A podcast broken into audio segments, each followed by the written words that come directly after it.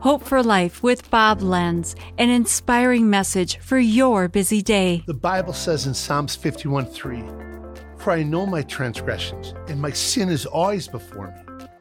God has called us to have faith. But in what? In whom? Not faith in faith.